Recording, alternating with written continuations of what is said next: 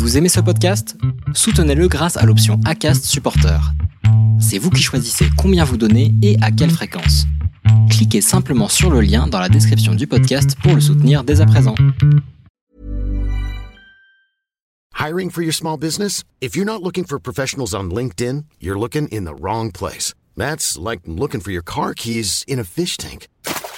LinkedIn helps you hire professionals you can't find anywhere else, even those who aren't actively searching for a new job but might be open to the perfect role. In a given month, over 70% of LinkedIn users don't even visit other leading job sites. So start looking in the right place. With LinkedIn, you can hire professionals like a professional. Post your free job on linkedin.com slash people today.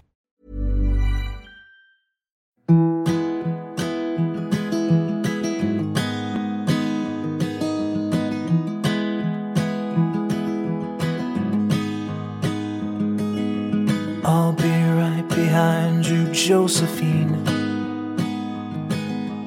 I won't leave you waiting in between. And the cigarette you bummed from me is almost burning out. You suck it till your fingers burn Bienvenue sur le podcast Les enfants vont bien. Ici, vous entendrez parler de PMA à l'étranger, de GPA, de conception artisanale, d'adoption et de bien d'autres termes qui accompagnent les parcours de conception de nos familles. Vous entendrez aussi et surtout des familles homoparentales, monoparentales par choix ou de fait, adoptantes, nous raconter leur parcours extraordinaire au sens littéral du terme vers la parentalité. Parce qu'en France, le chemin est bien avancé mais n'est pas encore abouti, je vous propose d'écouter des témoignages de nos quotidiens qui vont vous rassurer sur le fait que nos enfants vont bien. Bienvenue dans l'épisode numéro 4 de la saison 2 du podcast Les enfants vont bien. Cet épisode est un hors-série enregistré dans le cadre de la journée de sensibilisation au deuil périnatal qui a lieu chaque année le 15 octobre. Il y a des personnes qui jalonnent votre vie, dont vous vous rappelez dans certaines circonstances, dans certains lieux. Pour moi, c'est le cas de Yulia, que j'ai rencontrée au conservatoire quand j'étais enfant. Elle parlait peu de son histoire, c'était une enfant discrète et surtout reconnaissante, c'est vraiment le souvenir que j'en avais. Et malgré cela, elle était lumineuse, tant et si bien qu'en passant devant chez elle il y a peu, je me suis à nouveau rappelé de cette petite fille aux boucles blondes qui venait du RSS et qui jouait si bien du violon. Quand Yulia est revenue vers moi, au hasard de la découverte de ce podcast, elle aussi s'est souvenue qu'elle me connaissait, mais elle n'arrivait pas à remettre le contexte. Pour moi, ça a été immédiat, et surtout j'ai été réellement surprise qu'elle m'ait reconnue. J'ai alors découvert la suite de son histoire. La vie qui ne l'avait déjà pas épargnée les a égratignés un peu plus, elle et son mari. J'ai été peinée de réaliser qu'elle avait vécu la pire douleur qui soit, la perte d'un enfant, et éblouie du fait qu'elle ait réussi à survivre à son fils Simon.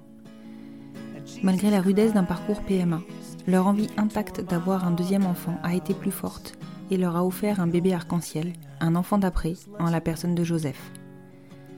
Dans cet épisode, nous évoquons ensemble la rencontre de Yulia et Frédéric avec Joseph, la spécificité d'un enfant arc-en-ciel, mais aussi cette histoire qu'il porte en lui et qu'il doit apprivoiser.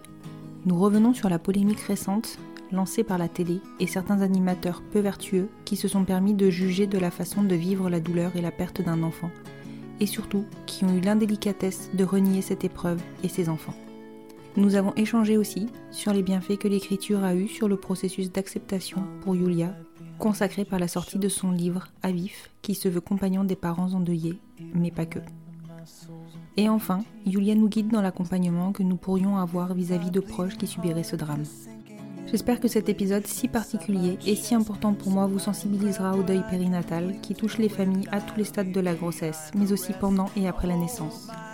Ces familles sont hélas plus nombreuses qu'on ne le croit et taisent leur douleur tant le sujet est encore tabou. Je vous souhaite une bonne écoute. Bonjour Yulia. Bonjour Constance. Je te remercie beaucoup de t'être rendue disponible pour cet enregistrement très spécial euh, aujourd'hui puisque c'est euh, un épisode qui ne sera donc pas habituel euh, sur ce podcast.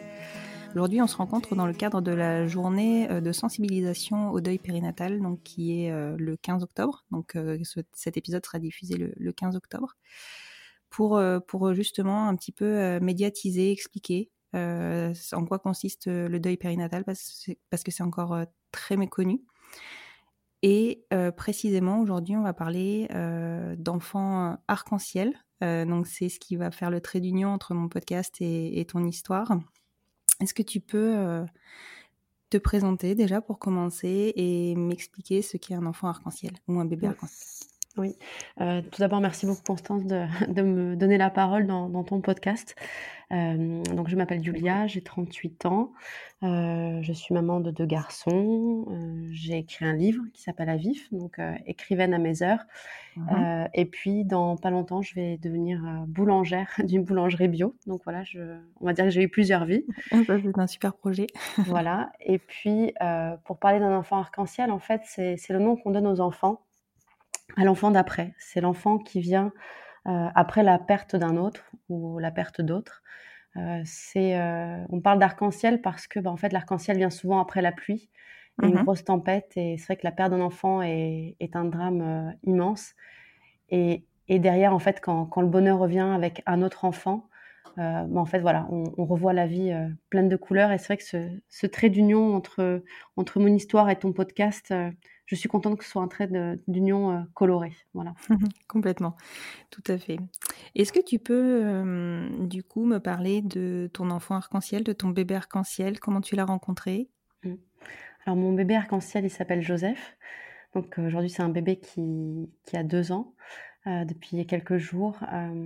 c'est une rencontre en fait qui s'est fait au moment même où je suis tombée enceinte de lui parce que on a, on a fait beaucoup de d'autonomie. On l'a énormément attendu et, voilà, pour moi, la rencontre, elle a commencé à partir du moment même où, j'ai commencé à être mère euh, dans le ventre. Euh, c'est une rencontre qui était euh, extrêmement attendue parce qu'on était voilà suite à un deuil périnatal, suite à un parcours PMA, suite à de longues années pour espérer avoir un enfant en vie à la maison. Et c'est une rencontre qui a été absolument extraordinaire, qui, a chamboulé ma vie, qui a... Enfin voilà, Joseph illumine ma vie, hein, tout simplement, il n'y a, a, pas d'autre mot pour le mmh décrire. Mais également une rencontre euh, voilà, de, plein de surprises parce que, bah, en fait, un enfant, ça, ça chamboule une vie. Et entre ce qu'on ce qu'on attend, ce qu'on espère, en fait, on ne sait pas en fait que euh, derrière, voilà, c'est c'est tout un chamboulement de vie qui, qui, est extraordinaire, bien évidemment, mais mais qui implique euh, voilà une nouvelle manière de vivre, une nouvelle organisation, un nouveau rôle aussi. Mmh où il faut des fois ben, savoir être un peu plus plus strict. Euh, mais en tout cas, c'est une rencontre qui, qui, je pense, m'a révélé en fait euh, dans, dans, le plus beau rôle que je puisse avoir aujourd'hui et, et, qui me rend euh, complète en fin de compte à, à 38 ans. C'est vrai qu'on a l'impression dans ce que tu nous expliques que cette rencontre, elle a été encore plus intense que celle que nous, on peut vivre maman sans être passée par un deuil périnatal. Est-ce que c'est toi la sensation que tu as? C'est vraiment la, sensation que j'ai parce que c'est un bonheur qui vient après une, énorme douleur en fait. Donc je crois que les, sentiments sont, complètement exacerbés. Mmh la phase d'attente aussi joue beaucoup. Je pense que quand on attend longtemps pour avoir un enfant, déjà quand il arrive, ça devient un miracle. Mais quand on a un enfant après une perte, alors là, c'est le double miracle. je pense qu'aussi les choses sont exacerbées parce qu'on a conscience de, à quel point la vie peut être fragile, sensible, à quel point tout ne tient qu'à un fil et à quel point finalement cet enfant est une chance. Parce que finalement avoir un enfant, ça, c'est ce qui paraît être le plus naturel pour beaucoup de gens. Mmh et tant mieux, parce que parce que c'est qu'ils ont eu de la chance. mais avoir un enfant n'est pas forcément quelque chose qui est donné à tout le monde, en tout cas pas dans la facilité alors que ça paraît être la chose, en tout cas pour moi, la plus évidente, comme on a tous droit au bonheur, on a tous droit d'aimer et d'être aimé, on a tous le droit d'être un enfant, euh, quel que soit son parcours, son origine, sa couleur de peau, sa taille, la forme de ses yeux, euh, sa sexualité, peu importe. Euh, mais voilà, c'est un peu une sorte de, droit au bonheur qui, qui d'un coup, quand il arrive et quand il est attendu, ben, on se dit enfin, enfin j'y ai droit. Et, c'est un moment extraordinaire. Mais surtout après, après être passé par, par le deuil que vous avez vécu et, évidemment toutes les sensations de douleur, de tristesse intense qui accompagnent la perte d'un enfant qui est quelque part une injustice et donc qui est difficile à, comprendre et à admettre. Je pense qu'effectivement le, terme de bébé arc-en-ciel est, très bien trouvé parce que l'arc-en-ciel reste quelque chose qui paraît féerique. Oui. C'est tout à fait ça. Je pense que d'un coup, ça devient presque miraculeux euh, d'y être arrivé. Euh, parce que oui, le la perte, heu, d'un bébé ou c'est un une douleur, heu, voilà, incommensurable. C'est, mmh, c'est une remise en question de soi-même, de qui on est, heu, de sa capacité à être mère, de il y a beaucoup de colère, il y a beaucoup de culpabilité, il y a il y a beaucoup de de solitude, parce qu'on est aussi Mmh coupé un peu des autres. Les gens comprennent très peu. Et puis ceux qui il y a ceux qui veulent essayer de comprendre, il y a ceux qui veulent pas du tout comprendre parce que c'est un deuil qui aujourd'hui est pas forcément, heu, admis. On l'a vu, heu, il y a pas plus tard qu'il y a quelques jours où où il y a un énorme débat qui fait polémique parce que, hem, voilà, il y a des gens qui disent qu'on n'a pas le droit de donner un prénom, à un bébé qui est décédé. Donc voilà, c'est un deuil où finalement comme c'est une mort qui arrive, à un stade où normalement c'est la vie qui doit être, qui doit être au-dessus de tout. Hem, c'est un deuil où les gens se retrouvent, heu, très, très seuls, heu, très fragiles et il y a un besoin de d'entourage, un besoin de compréhension, d'où l'importance de cette journée du 15 octobre. L'idée n'est pas en fait de mettre en avant la mort sur cette journée-là.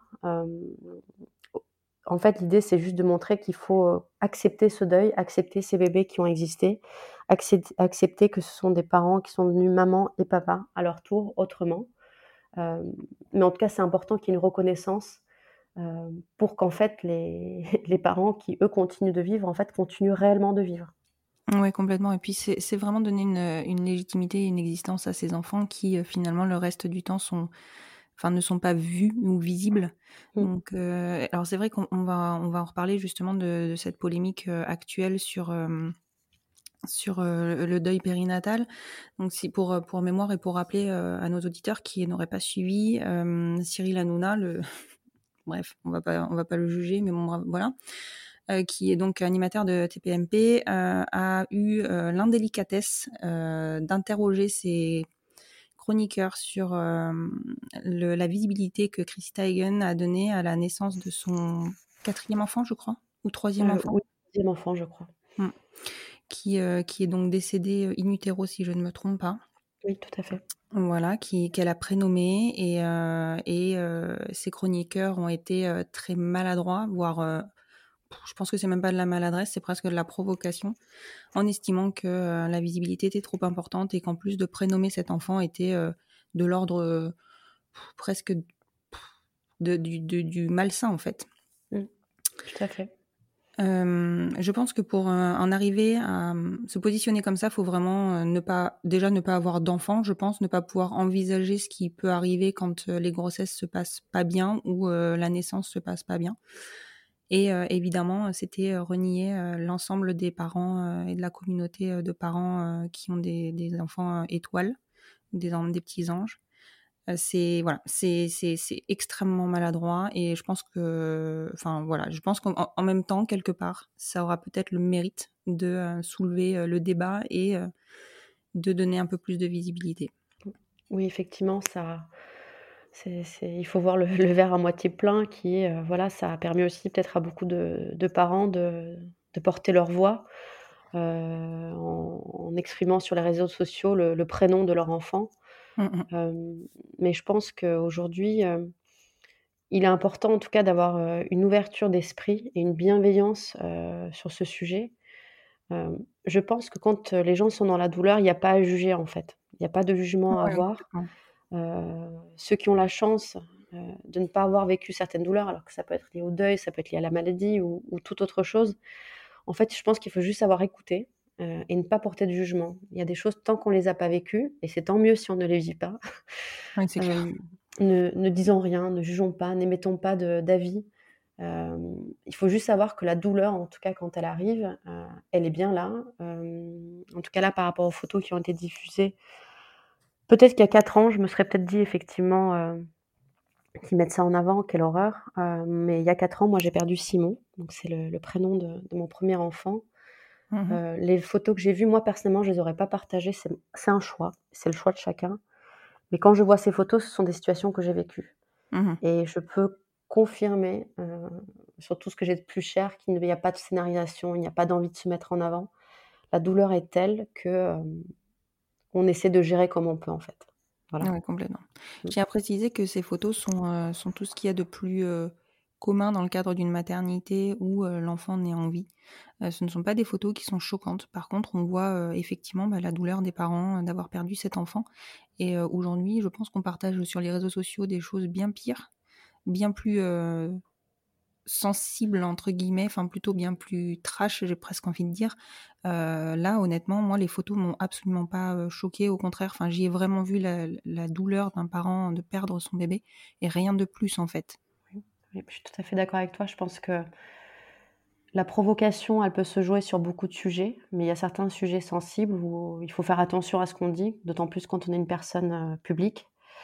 Euh, souvent, on dit euh, qu'il faut qu'on peut rire de tout et qu'on peut parler de tout, mais il y a quand même des précautions à voir. Derrière des phrases qui sont lancées, ben, en fait, ce sont des gens, tout simplement, qui, qui reçoivent ces phrases-là en plein visage et, en tout cas, pour moi, c'est comme si on m'avait dit que je n'aurais jamais dû donner de prénom à Simon, ou comme si euh, finalement j'avais scénarisé mon livre, ou ce que je partageais sur les réseaux sociaux. Euh, j'ai été extrêmement touchée, hein, j'en ai presque pas dormi de la nuit, tellement ça m'a remué, je n'exagère pas. Euh, et je pense qu'on a été nombreux au vu du mouvement qui, qui est là. Et, et oui, je pense que Constance, tu as raison, il faut, il faut retenir le point positif de tout ça, qui est que ça a permis de sensibiliser et peut-être de donner euh, du courage aux, parents de, de, parler de leur enfant décédé. Oui, en tout cas, moi, c'est ce que je constate euh, effectivement. Alors, plus particulièrement sur Instagram où il y a un vrai mouvement euh, qui s'est lancé. J'espère honnêtement que ça va aller dans le bon sens. Que... Et j'attends qu'une chose, c'est qu'ils présentent ses excuses et que ces chroniqueurs présentent leurs excuses. Écoute, je, je l'espère aussi. Après, je sais qu'on est, on est très loin on est très loin de, ce monde-là et de ces gens-là. Donc voilà, j'espère qu'ils auront en tout cas la, délicatesse si euh, quelque chose en tout cas euh, arrive à, les toucher, en tout cas, en tout cas s'ils arrivent à voir un message, euh, qui réagissent en tout cas, qui ne cherchent pas le million de, likes ou le million de, buzz, je ne sais pas comment l'exprimer, pour en parler en fait. On n'est mmh on n'est pas des gens de la télé-réalité, on n'est pas des, des gens qui voulont se mettre en avant à tout prix. J'ai rien contre les gens de la télé-réalité, bien évidemment, mais on ne cherche pas à faire de buzz pour du buzz. On attend juste du respect, voilà, tout simplement. Oui. Et puis c'est une façon aussi euh, de continuer à faire vivre euh, la mémoire de votre enfant quelque part. Tout à fait. C'est, très important et, je pense que cette polémique qui arrive en pleine semaine euh, du 15 octobre voilà, arrive quelque part à, un moment où les sensibilités sont, sont assez marquées. Donc voilà, j'espère juste qu'ils auront la, la délicatesse et, et, le respect des gens de, de s'excuser. Écoute, on va, on va, on va essayer de le, croire et de se dire que peut-être qu'en plus, avec la journée qui arrive euh, du 15 octobre, euh, ça va les, les, faire se remettre en question. Oui, tout à fait. Et donc, du coup, alors, pardon, on va rebasculer euh, sur, sur ton histoire, enfin, globale, je veux dire. donc, tu me disais que Joseph était arrivé suite à un, un long parcours de PMA. Est-ce que tu peux me parler un petit peu de votre parcours? Oui, alors en fait, nous, notre parcours il a été long, par l'attente parce que, on a été, donc là je je reviens pas du coup sur, sur le deuil périnatal de Simon, mais sur la perte. Mmh en tout cas, on a mis, longtemps à se dire qu'on avait besoin d'aide. je trouve que c'est c'est pas évident d'accepter, de se dire qu'en fait ça marche pas aussi vite qu'on aimerait, ça marche pas, comme on le souhaiterait parce que, en tout cas moi pour ma part, j'ai je suis quelqu'un qui aime bien maîtriser les choses et tout d'un mmh coup, là, c'est quelque chose qu'on ne maîtrise pas. Oui, clair. Voilà, donc ça ne dépend pas de nous et c'est pas évident à accepter. donc voilà, c'est un parcours qui a duré au final, si je reprends le tout et pour tout, on est quasiment sur 4 ans au total. Donc c'est assez long. Quand l'envie est là, surtout d'avoir un enfant, ça quand tout d'un coup on veut devenir parent, ça, ça vous prend d'un coup et il faut que l'enfant il soit, il soit vite là parce qu'on a envie de, de donner tout l'amour que, que l'on a en soi. Mmh donc voilà, c'est un parcours qui s'est fait via,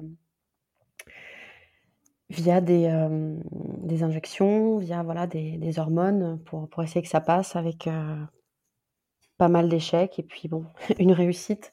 La chance qu'on a eue, c'est que donc on a fait un premier parcours PMA pour Simon, mmh et puis on a refait pour Joseph. La chance qu'on a eue pour Joseph, c'est que ça soit arrivé assez vite. D'accord. C'était presque du, ça tenait du miracle. Même le médecin n'en venait pas. Mmh mais c'est un parcours qui, qui, est long et difficile. encore une fois, comme je disais tout à l'heure, tant qu'on n'y est pas confronté, on ne peut pas se rendre compte de ce que ça représente. Mais c'est un parcours qui est difficile pour plein de raisons. Euh, au-delà des piqûres, voilà, qui, sont difficiles à vivre. Je crois que pour moi, le plus difficile, c'est finalement de se dire que tout se passe au même endroit où on voit d'autres femmes qui sont enceintes. Oui, complètement.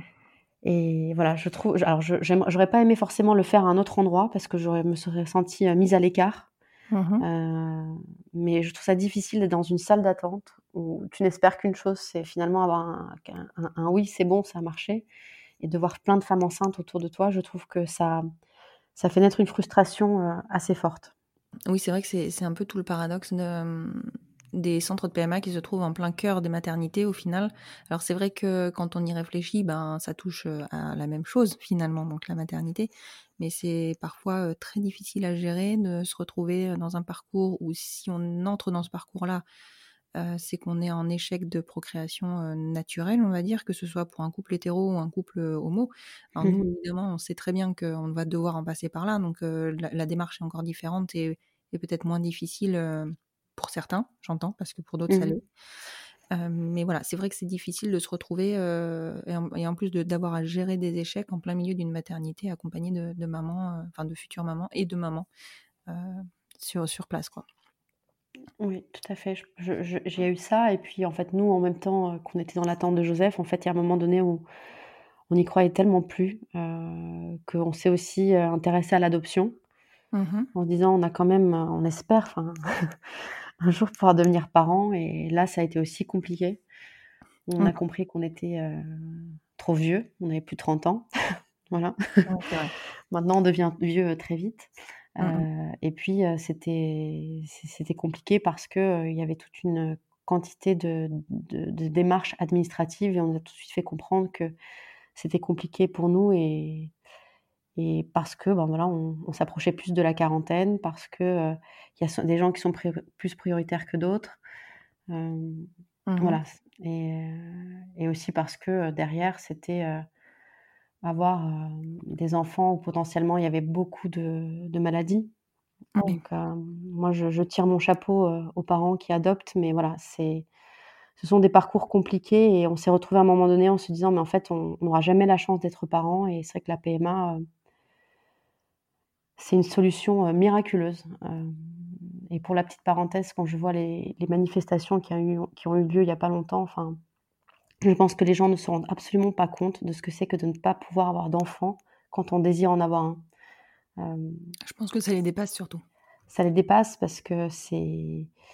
Oui, c'est peut-être inentendable de dire qu'on ne peut pas avoir d'enfant, mais quand tu le vis, en fait, tu t'en fiches de la manière dont tu vas avoir ton enfant. Ce que tu veux, c'est avoir un enfant à qui tu vas donner de l'amour, tout simplement, en fait.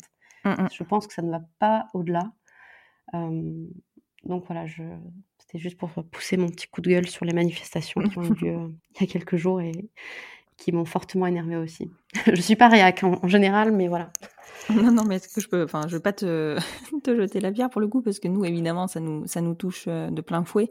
Euh, je pense surtout qu'en fait, c'est avant tout une question, hélas, là, dans de croyance, alors qu'elle soit religieuse ou, ou tout simplement ancrée en soi. Hein, Mmh et, je pense que du coup, c'est des personnes qui n'arrivent pas à prendre de hauteur et qui ne se retrouvent, enfin, qui, qui se disent que si tu ne peux pas avoir d'enfant, faut juste l'accepter.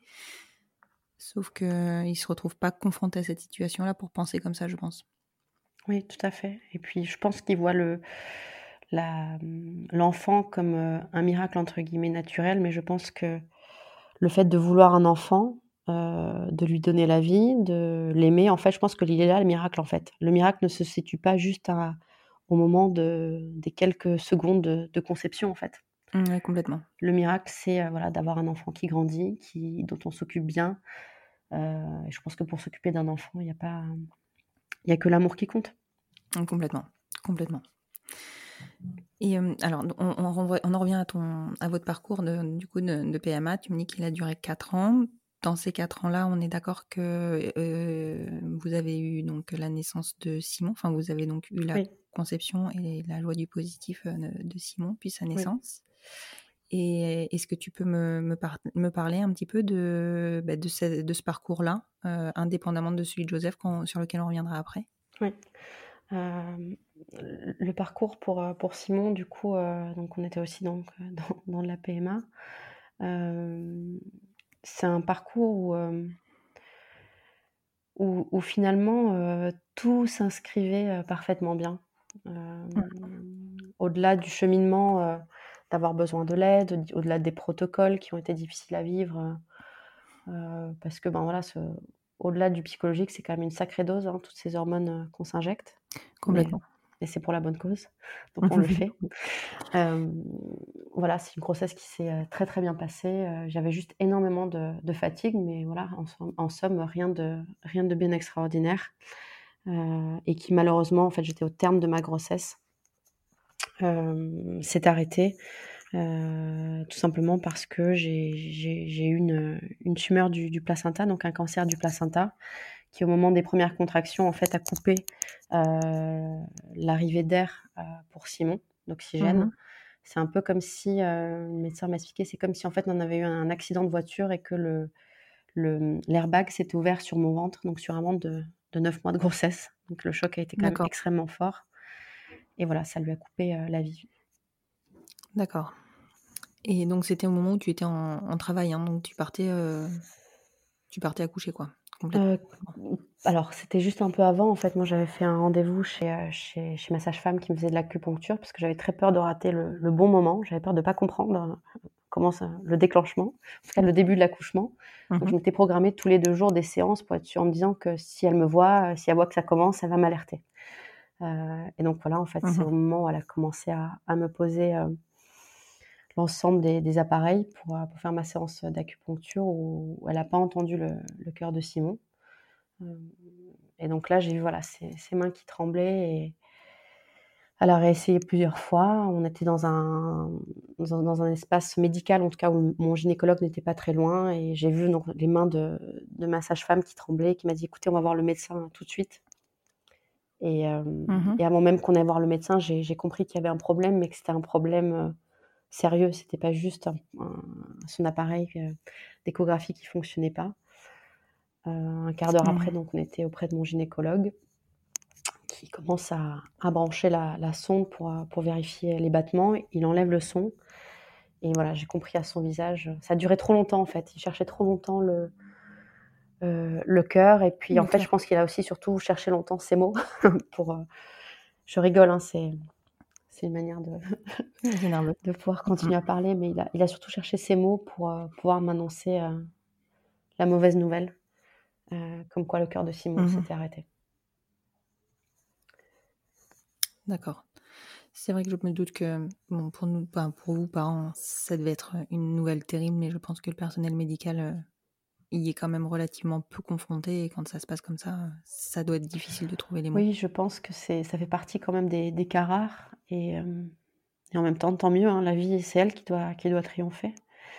Mais, euh, mais je pense que pour les médecins, c'est, euh, c'est quelque chose de très compliqué à vivre parce qu'ils ont face à eux deux personnes mais dans un, dans un désarroi total, qui comprennent pas ce qui leur arrive. C'est-à-dire que moi, j'ai, mmh j'ai vraiment mis du temps à comprendre quasiment jusqu'à l'accouchement, parce que j'étais déjà un petit peu en, train enfin voilà, j'avais commencé un petit peu le travail finalement. Euh, lorsqu'ensuite donc on m'a mis dans la dans la chambre d'accouchement, euh, j'avais toujours l'idée de me dire qu'en fait il allait revenir, il allait revenir à la vie. C'est pas possible, ça se passe pas comme ça en fait. Euh, J'avais jamais entendu parler de de bébés qui décèdent. C'est ou alors j'en avais entendu parler, mais j'ai pas prêté attention. Et mmh voilà, jusqu'au jusqu'au dernier moment, j'ai cru qu'il allait pouvoir se, se réveiller. Enfin, je, je, me souviens même que j'avais demandé au médecin de m'ouvrir le ventre et, et, lui faire un massage cardiaque parce que c'est comme ça que ça marche normalement. Euh, oui, complètement. ça marche pas comme ça. Et voilà, il y a tout en fait, on passe par toute une phase d'émotion euh, assez paradoxale où il y a une tristesse infinie sur, le coup, hein, je parle. Et puis des moments où en fait, on est rentré dans des, dans des phases d'humour noir avec mon mari, à faire des blagues complètement déplacées. Je pense que c'est aussi une manière de gérer tout ça. Mmh mais il y, a, y, a, un moment où vient l'acceptation. Pour, ma, pour ma part, elle a mis très longtemps à arriver. La vraie acceptation de, la perte de Simon est arrivée, je pense, au bout de, de, ouais, de, 8 mois après son décès, en me disant, en fait, là, j'ai vraiment accepté qu'il était parti. Donc, c'est un processus très long. C'est ça, c'est un processus très long qui n'est pas, qui rentre pas dans le cadre de la vie normale, en fait. Donc, c'est, euh, je pense que chacun vit son deuil à sa façon, certes, mais le temps qu'il lui faut, certes, mais ça reste euh, un processus long par contre, ce qu'il faut retenir, et, c'est ce que moi je retiens de ton histoire, c'est tout l'espoir que tu, euh, que tu véhicules actuellement. Oui, je, je pense que c'est important de, à un moment donné de, se donner euh, toutes les chances de continuer à vivre en fait. Ouais. Quand, on, quand on lit ton livre, euh, on se rend compte de l'ensemble des phases de, par lesquelles tu es passé, alors qu'ils sont en soi les phases théoriques du deuil, mais bon, tant que t'es pas dedans, clairement, euh, tu, je pense que tu, tu peux pas te rendre compte.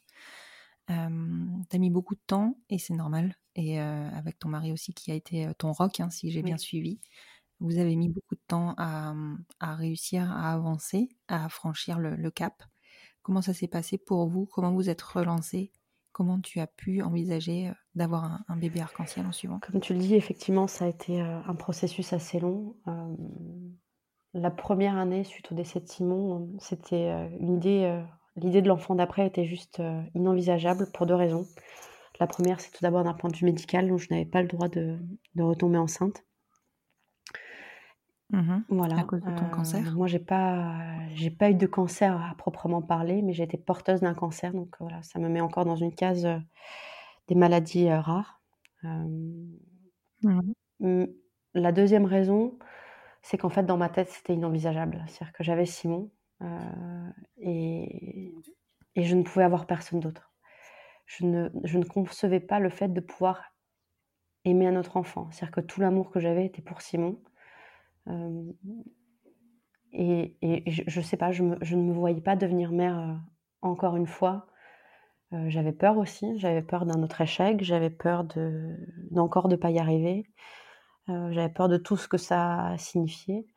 Euh, mais c'est surtout cette notion d'amour que je n'arrivais pas à, concevoir l'idée qu'on puisse euh, partager l'amour en fait. Et j'ai mis du temps en mmh fait à comprendre que l'amour en fait qu'on a pour un enfant, on va pas d'un coup le partager et donner la moitié à un autre en fait. C'est, j'ai compris en fait que mmh. l'amour il s'agrandissait en fait. Donc ça, ça, ça, a été assez long pour moi. Et puis en fait, il fallait aussi se sentir prêt je, je pense qu'il est important pour l'enfant d'après, mais ça c'est mon opinion, euh, c'est d'être sûr de ne pas avoir de confusion avec l'enfant qu'on a perdu. Et, pour moi, c'est mmh important. Je ne voulais pas, en tout cas, un autre enfant qui vive dans l'ombre de Simon. Dans l'ombre d'un enfant décédé, je pense qu'il ne peut y avoir rien de, de, pire. Et je voulais en fait vraiment désirer cet autre enfant. Donc moi, j'ai toujours voulu en avoir deux. Mais il fallait que je sois prête pour l'enfant d'après, pour que cette grossesse soit la grossesse de Joseph, pour que, euh, euh, au-delà de mon histoire à moi qui est difficile, que cette histoire-là ne l'impacte pas à lui en fait. Ah oui, complètement. C'est vrai que l'enfant d'après a le droit à sa, à sa vie, à lui, euh, avant, avant, toute chose. En fait, j'ai eu la chance de rencontrer un jour une maman qui, qui était restée trop longtemps dans le deuil de son premier enfant. Et du coup, l'enfant d'après l'a, l'a ressenti et lui a dit les choses. Mmh. Euh, et il lui a ah dit Mais maman, moi je suis là. Moi je suis bien en vie. Et en fait, quand elle m'a partagé euh, son expérience euh, et son histoire et, et, finalement les difficultés qu'elle a eues à, à, être prête pour l'enfant d'après, je crois que ça m'a alertée sur ce que moi je devais essayer en tout mmh. cas de, de faire. Et aussi, ça m'a montré qu'il était important de, de partager ces différentes expériences parce que c'est aussi ce qui permet de, de mieux appréhender euh, sa propre histoire en fait. Oui, tu disais dans ton livre notamment que euh, tu t'es, euh, en tout cas sur ta première année, justement, tu t'es donné pour mission d'arriver à trouver une personne qui aurait vécu la même chose que toi pour tout simplement pour te dire que ça allait aller bien et que tu allais pouvoir avancer malgré tout que tu n'as évidemment pas trouvé. Alors je dis évidemment parce que ton cas est tellement rare que je voilà, je pense que c'est relativement difficile de trouver quelqu'un qui a vécu exactement la même chose.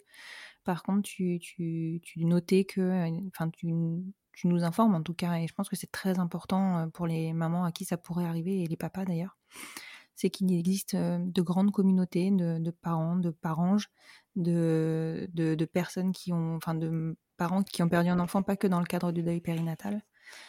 Et, et je pense que finalement, c'est une, c'est une grande force et cette, enfin, cette communauté d'entraide. Tout à fait. En fait, lorsque tout ça est arrivé, c'est comme si je découvrais un autre monde. je reprends, je crois, presque les mots que j'ai dans le livre. c'est vraiment un mmh monde parallèle où en fait on, on s'aperçoit qu'il y a des gens qui vivent avec des douleurs, qui vivent avec des pertes, avec des deuils, avec des histoires terribles et, mmh, et qu'en fait ces gens continuent d'avancer et que dans leur avancée, en fait, ils transmettent quelque chose aux nouveaux arrivants, aux nouveaux tristes arrivants. Et il y, a un vrai partage, il y a un vrai soutien. Ce sont souvent des gens qu'on ne rencontre pas, c'est-à-dire qu'on va discuter avec eux via les réseaux sociaux mais ce sont des discussions très bienveillantes, des, discussions où on partage finalement ce qu'on a de plus précieux en soi. On ne connaît rien de nos vies, hormis les drames qui, nous rapprochent. Mais c'est vraiment des, mains tendues, en fait. Et, j'ai été vraiment, comment dire, éclairée à ce moment-là en me disant, mais en fait, il existe autre chose dans la vie que que cette liste ultra positive des choses à faire que je m'étais écrite et que, que je voulais cocher à tout prix. Et, en fait, ces gens-là mmh m'ont énormément enrichi. Il y a eu des gens que j'ai eu la chance de, rencontrer euh, en vrai. Il y a eu des gens que j'ai eu au téléphone. Il y a eu des gens avec lesquels euh, j'échange euh, des lettres par écrit. D'autres sur Internet, Facebook ou Instagram.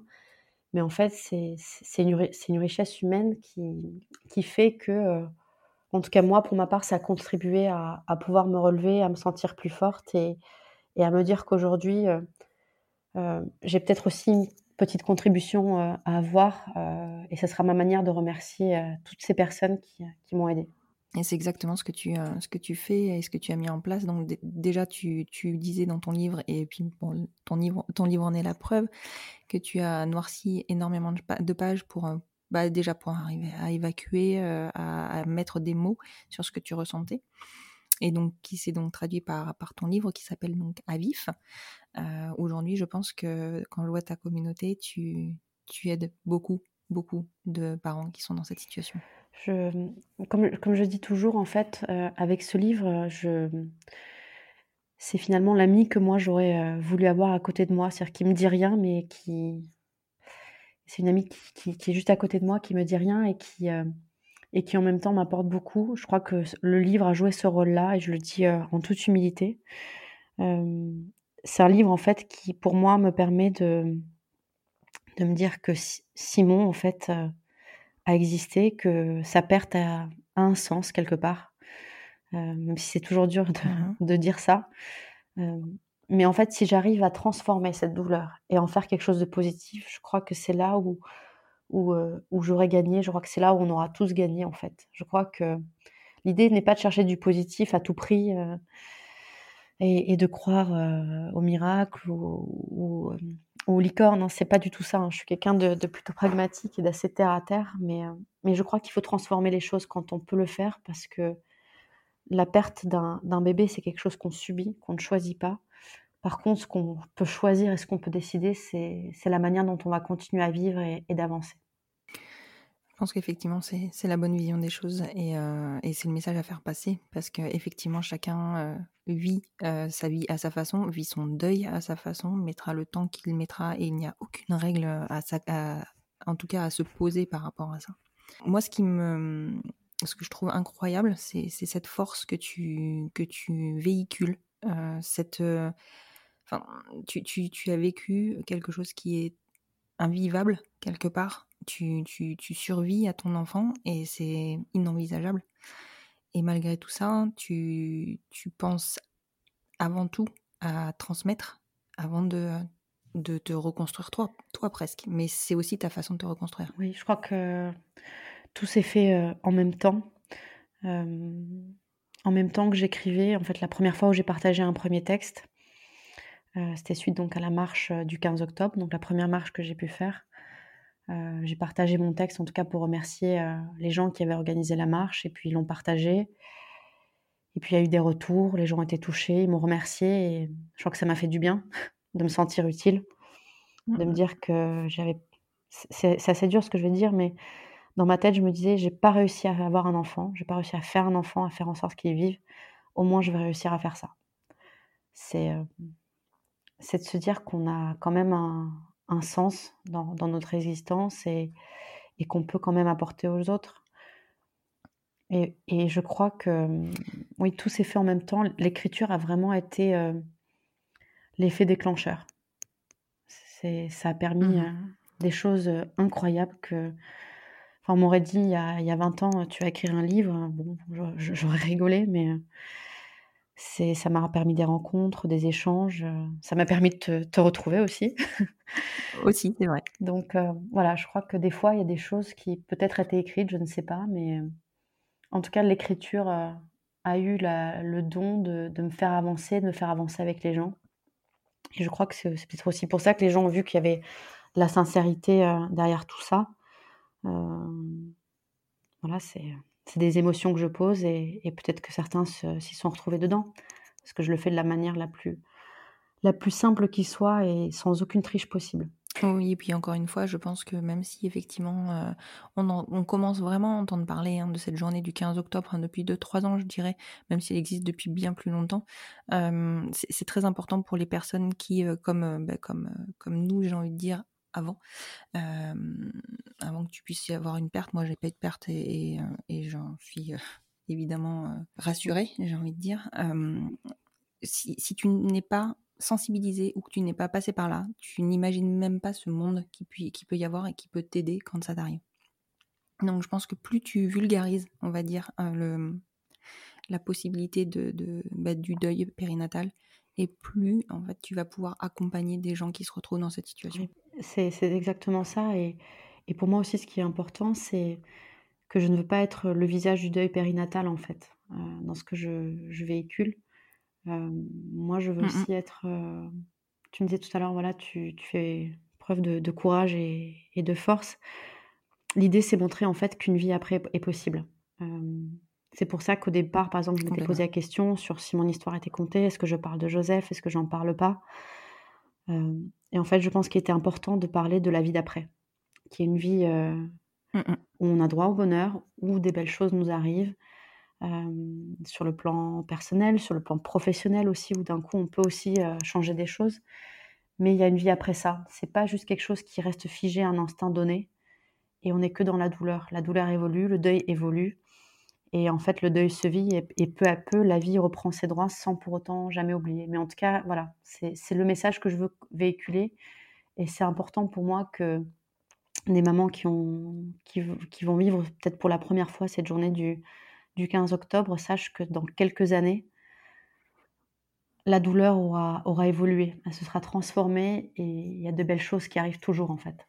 Et du coup, parlons-en de la vie d'après. Euh, donc, après cette première année où, où tu n'avais donc évidemment pas le droit de retomber enceinte, euh, vous êtes relancé dans le parcours PMA euh, en suivant ou vous avez encore attendu un peu Il a fallu ce fameux déclic dont tu m'as parlé Non, c'est relancé tout de suite. le déclic est arrivé très vite. Je crois que le, mmh. la quarantaine d'un an était suffisamment longue. et là, voilà, pour le coup, on a eu la chance que les choses arrivent assez vite. Je suis retombée enceinte dans l'année dans la deuxième année. Ah oui. Euh, ouais. Donc voilà, c'était une grossesse euh, miracle. Vraiment, c'est. Euh, et, et, je crois que je n'ai jamais vécu chaque journée aussi intensément en me disant à la fin de, de, chaque journée qui passe Ok, la journée est passée, tout va bien. Une journée de moins à attendre que, que Joseph soit là. Hum, et oui, du coup, comment, comment on a vu cette grossesse? Elle est, elle est différente, certes. Elle est dans la peur, je présume. Oui. Enfin, tu viens de le dire. Comment ça se passe la grossesse d'après?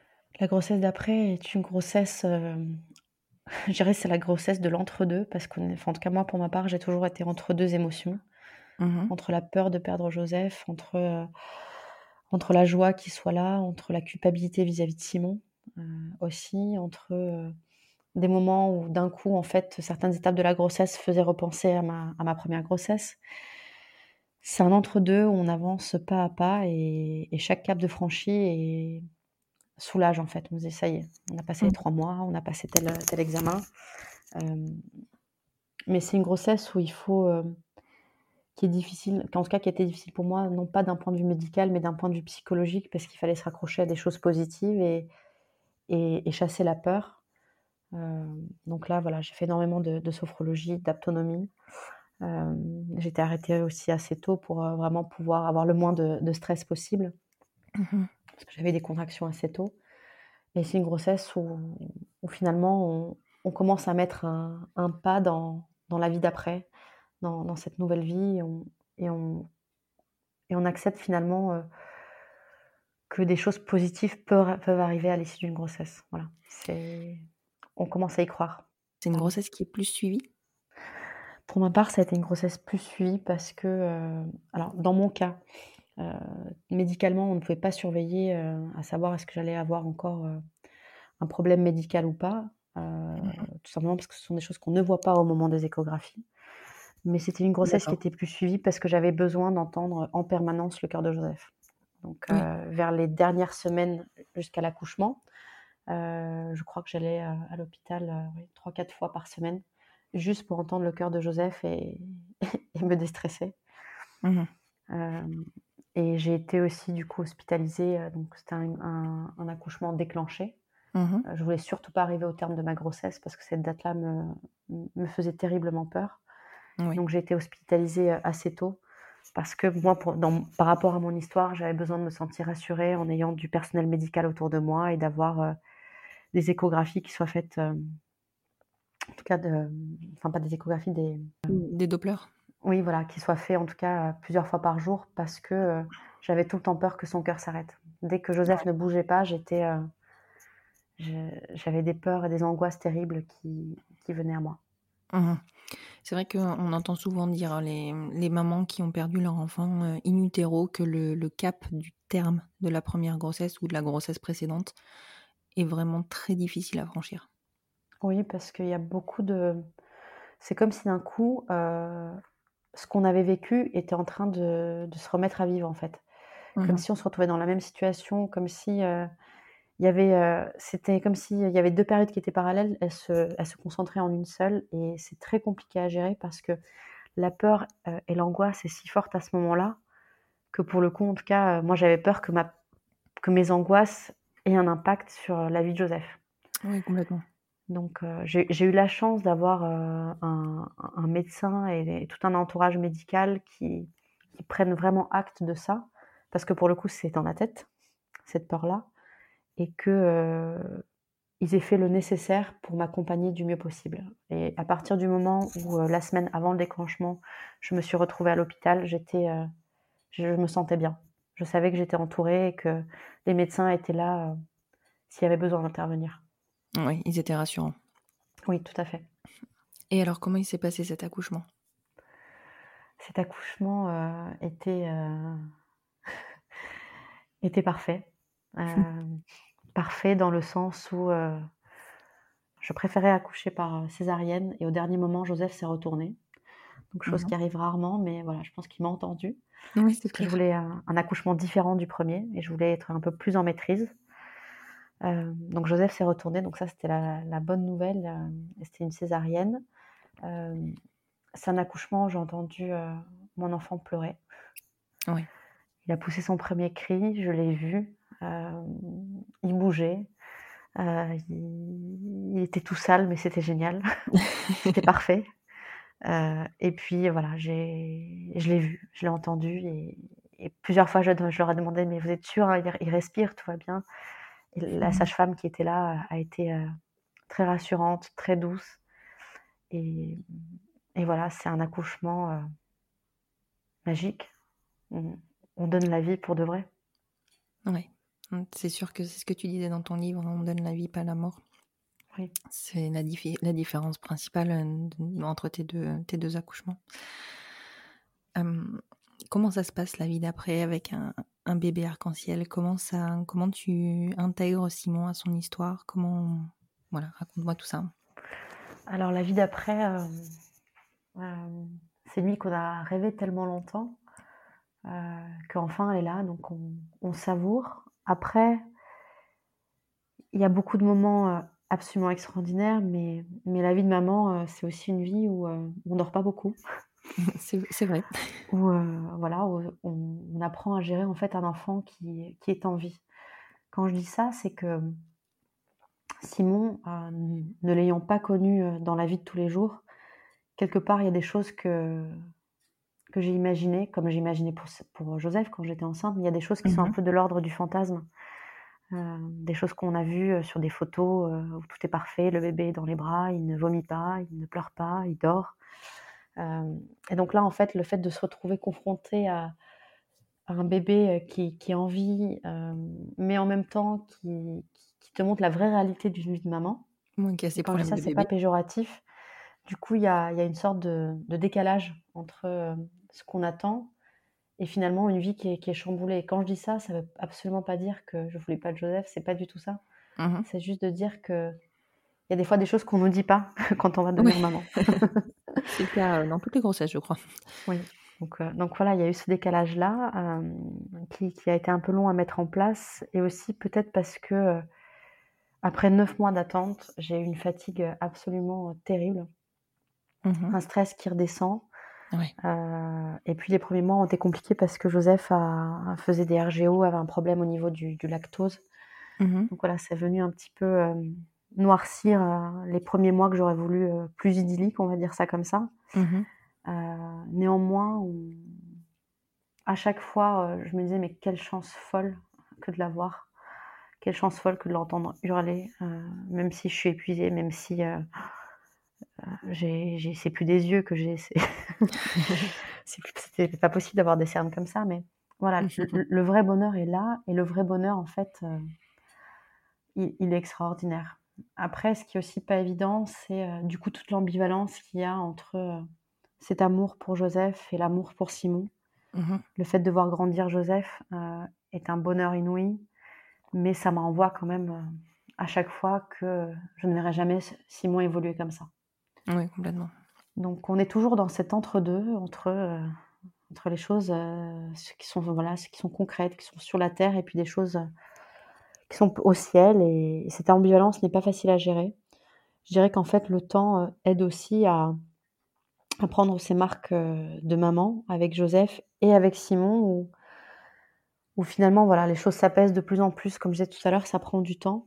Mmh. Néanmoins, pour moi, ce qui était important, c'est que Joseph ait vraiment sa place. C'est-à-dire que c'est Joseph est là parce qu'on voulait Joseph. Joseph est là parce que on voulait un deuxième enfant. Je lui parle de Simon. Mmh. On a été au cimetière plus, plusieurs fois, hein, et pour l'anniversaire de décès de, et de naissance de, Simon. Mmh Néanmoins, maintenant qu'il commence à un peu plus comprendre les choses, je fais attention à, la manière dont j'en parle et, à la fréquence. Euh, j'y vais vraiment tout doucement, pas, pas à pas, parce que ça reste un enfant et que je veux faire les choses bien pour lui. J'ai peur de ne pas le faire de la bonne manière. Je pense qu'il y a vraiment toute une réflexion à, avoir autour de ça. Mais il connaît l'existence de Simon. Aujourd'hui, en fait, mmh euh, il était très sensible au tatouage que j'avais sur le bras pour Simon, que j'avais fait faire, donc sur le bras gauche. Mmh il le regardait souvent, il aimait bien euh, voilà, jouer avec lui. Et pour que Joseph sache que je suis prête à tout, autant pour Simon que pour lui, je me suis fait faire un deuxième tatouage, voilà. Pour mmh. Joseph, cette fois-ci. Je pense qu'en fait, chaque enfant doit savoir que même s'ils sont plusieurs, il reste unique pour, euh, pour son parent. Oui, complètement. Et c'est la manière, en tout cas, dont j'essaie de faire les choses pour, euh, pour Joseph, pour que je ne veux pas qu'il soit euh, marqué par ça. Je veux qu'il sache que Simon existait, que ça fait partie de l'histoire de sa famille, mais que c'est l'histoire de ses parents. Ce n'est pas son histoire à, lui, et que lui n'a pas de deuil à porter.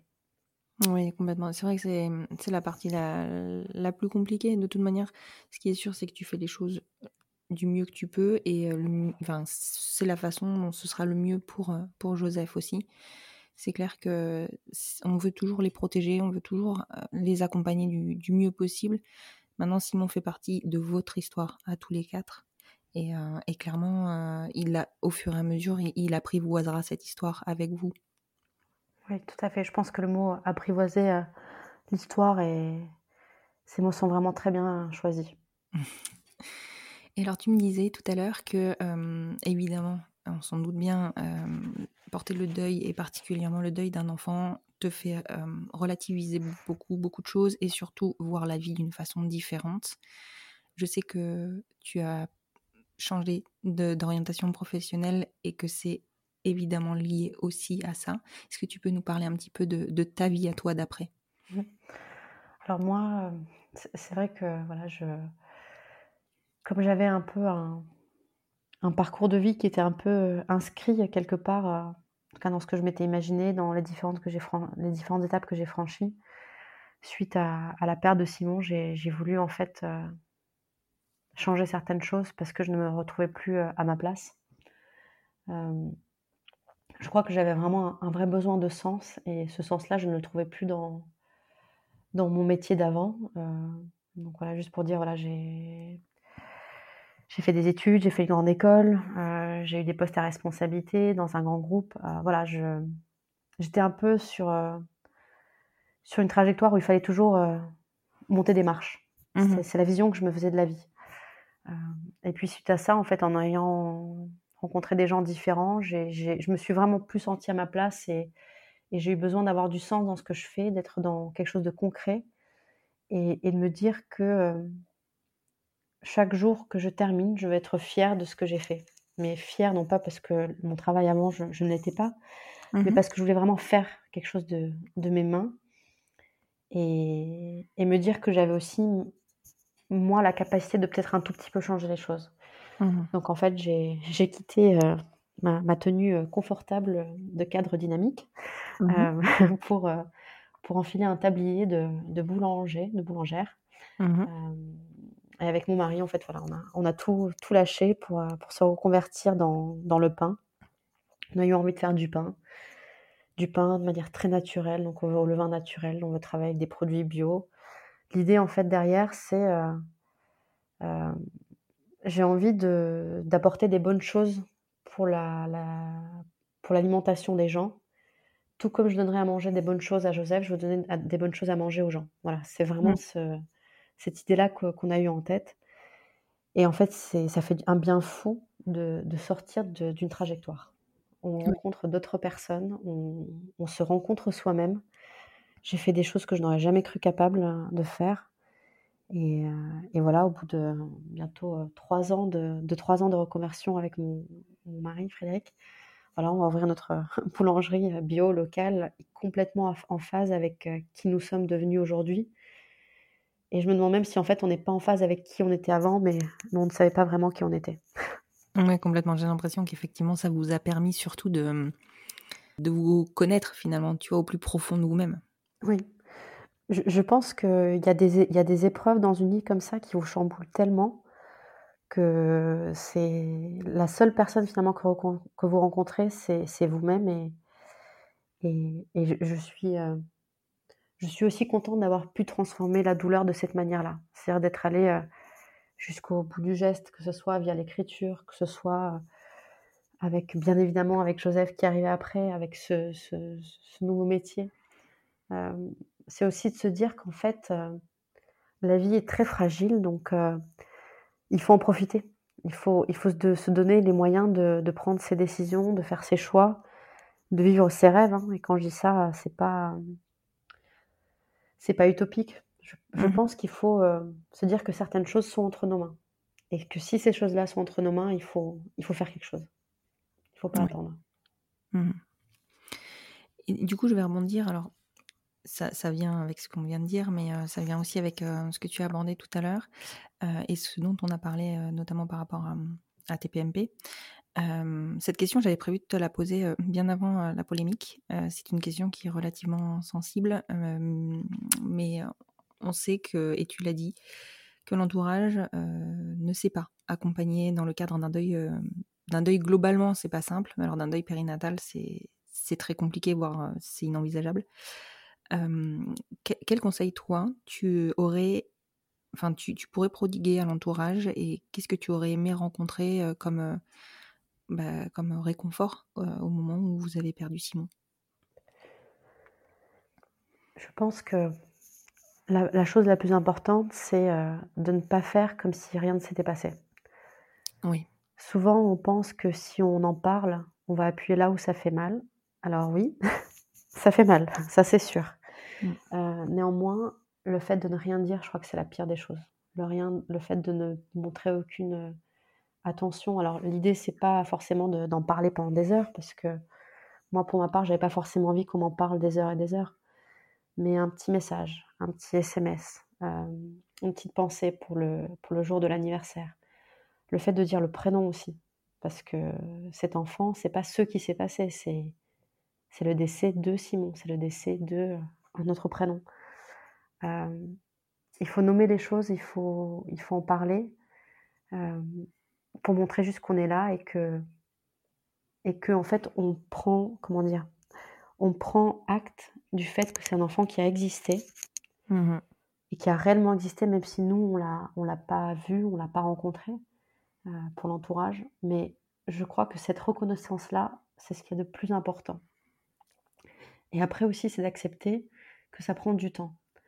Euh, souvent les, gens peuvent avoir des phrases euh, très maladroites sans, sans vouloir enfin, ils veulent pas forcément faire mal, mais mais on peut pas dire allez passe à autre chose, euh, c'est fini. Non, ça c'est c'est pas possible en fait. C'est un deuil qui dure toute une nuit. Moi, ça fait donc quatre ans. Euh, il y a encore des journées qui sont très difficiles à vivre. Et mmh je pense qu'en fait, euh, j'aurai 70 ans, j'y penserai encore. J'y penserai forcément autrement parce que les choses évoluent, mais il faut accepter cette notion de temps.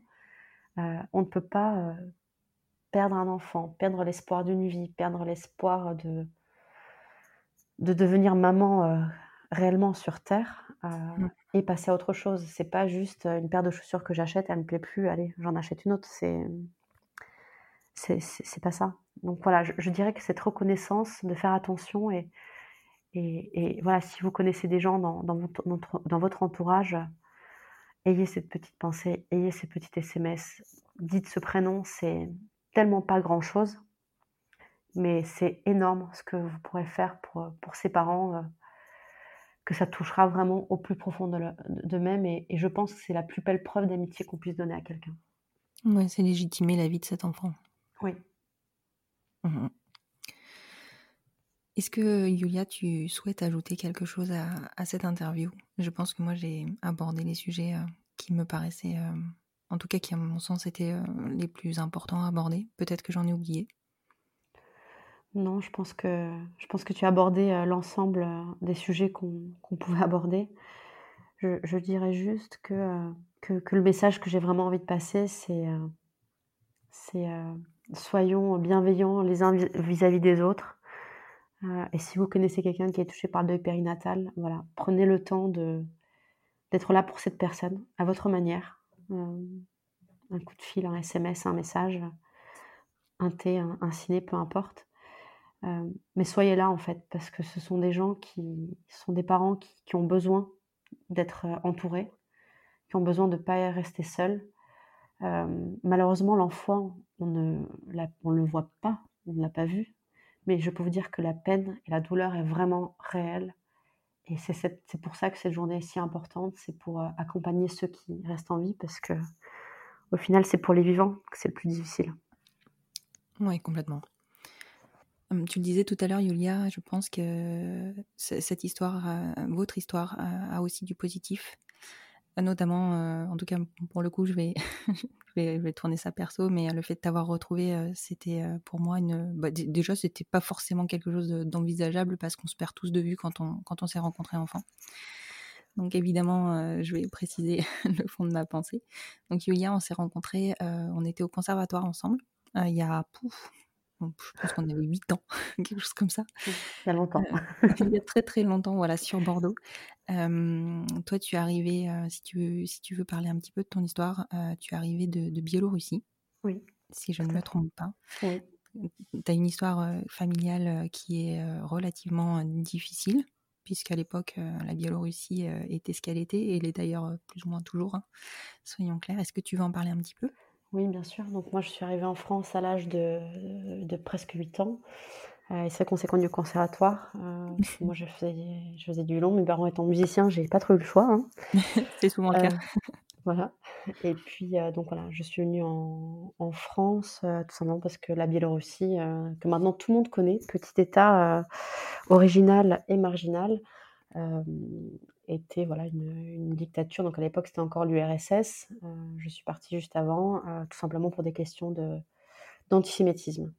Mmh Ouais, complètement. C'est ce que tu abordes hein, dans ton livre. C'est un, état dans lequel, ouais, à ce moment-là, en tout cas, et je pense que ça l'est encore plus loin, le cas, il y avait, hélas, beaucoup d'antisémitisme et vous avez dû vous réfugier dans un pays qui fut d'abord l'Autriche, puisque vous étiez apatride, puis la France quand vous avez eu des papiers. Oui, tout à fait. On a eu la chance que, que la France voilà, nous, nous offre nous offre droit, euh, on le droit à une nouvelle vie. Et lorsque mon père a trouvé euh, du travail en France, du coup, on a pu venir le rejoindre. Euh, et ça va faire bientôt bah, plus de 30 bah, ans que nous sommes en, France. Et heureux d'y être. Et heureux d'y être, oui, je me doute. je me doute. En tout cas, Yulia, c'était un vrai plaisir de te retrouver aujourd'hui et surtout d'aborder avec toi un thème qui est vraiment difficile, mais qui est, à mon sens, impératif d'aborder. Euh, je te remercie beaucoup de t'être livré. Je sais que c'est pas facile. Euh, j'espère en tout cas euh, avoir balayé, on va dire, les grands aspects de la journée du deuil périnatal, le pourquoi et comment accompagner les parents qui se retrouvent dans cette situation. Je te souhaite une très bonne journée. Merci à toi. Merci pour, pour ce joli trait d'union plein de couleurs que tu as fait entre ton podcast et du coup le deuil périnatal et et, je te remercie pour, euh, pour, ton écoute et toute la bienveillance que, que tu dégages. Merci beaucoup. Merci beaucoup, Yulia. À très bientôt.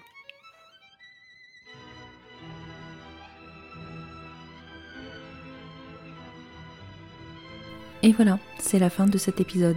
J'espère qu'il vous aura sensibilisé à cette forme de deuil et j'espère qu'il vous aura aidé si vous y êtes confronté ou si vous rencontrez des personnes qui y sont confrontées. Si vous souhaitez soutenir le podcast, n'hésitez pas à lui mettre 5 étoiles sur votre plateforme d'écoute, et plus particulièrement sur Apple Podcast afin de lui donner plus de visibilité. N'hésitez pas à le partager et à le faire découvrir, plus nous gagnerons en visibilité et plus nous aiderons d'autres familles à se reconstruire. Vous retrouverez en note de cet épisode le compte Instagram de Yulia, ainsi que les références de son livre À. Je vous souhaite une belle fin de journée et vous dis à vendredi prochain pour un nouvel épisode classique du podcast Les enfants vont bien.